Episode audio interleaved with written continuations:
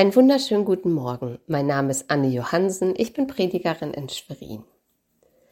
Vom Tellerwäscher zum Millionär. Solche Geschichten hören wohl die meisten Menschen gern. Eine Erfolgsgeschichte ist zum Beispiel die Geschichte von Jürgen Gosch. Der gelernte Maurer siedelte neunzehnhundertsechsundsechzig auf die Insel Sylt und verkauft dort in seiner Freizeit Aale aus seinem Bauchladen. Heute ist Gosch in Norddeutschland eine bekannte Kette für edle Fischbrötchen und Meeresspeisen. Doch natürlich gibt es nicht nur beruflichen oder finanziellen Erfolg, denn Erfolg hat viele Gesichter. Adipöse und kranke Menschen, die den Kampf gegen das Übergewicht gewinnen und nun mehr Lebensqualität haben. Leute, die ihr altes Leben aufgeben und auf der Suche nach mehr Zufriedenheit in eine abgelegene Berghütte nach Norwegen ziehen und dort den Traum leben.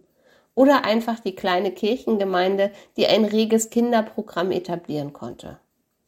Erfolgsgeschichten sind etwas Schönes. Und selbst in der Bibel finden wir eine solche. Es ist die Geschichte des König Davids.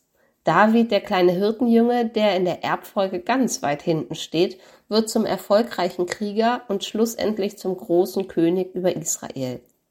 Auch in seiner Biografie gab es ziemlich heftige Tiefs, aber im Blick auf seine Lebensbilanz scheint David zufrieden zu sein und er weiß, wem er das zu verdanken hat. Im Psalm einundzwanzig, ein Lied des Davids, singt er: Denn du überschüttest ihn mit gutem Segen, du setzt eine goldene Krone auf sein Haupt. David hat gesehen, dass Gott ihn reich segnet. Dabei war dieser Segen nicht ohne Davids Zutun. Natürlich hat David auf dem Kriegsfeld sein Leben riskiert, unter der Feindschaft seines Vorgängers Sauls gelitten und als König sehr viel Arbeit gehabt und immer sein Bestes gegeben. Doch David weiß, dass alles Mühen ohne Gottes Segen umsonst gewesen wäre.